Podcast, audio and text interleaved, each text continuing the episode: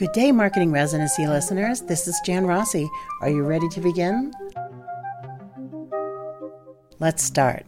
Today we discuss review gating. It's a practice of filtering candidates before asking them to leave you a review. If someone is giving you positive feedback, you ask them to give you a positive review. If someone is giving you critical feedback or negative feedback, you send them to a private area for more information, but do not encourage a review on Google. So this is called review gating. Lots of big review companies do this as a service for their clients, but guess who doesn't like it? Mama Google does not like it. And if they find out you are using this practice, they may take down all of your reviews, even the good ones, because you are gaming the system. And yes, we all know that sometimes competitors give you bad reviews to mess with your rankings and Google does nothing, but that might change as many businesses are tired of being played by competitors. You can't have it both ways, Google, but in a way, they are in control control right? So if you are terrified of less than five star reviews, really you shouldn't be. Your listing looks and feels way more genuine with real reviews and your real honest responses as to how you will fix the problems people describe in their write ups. Just take a deep breath.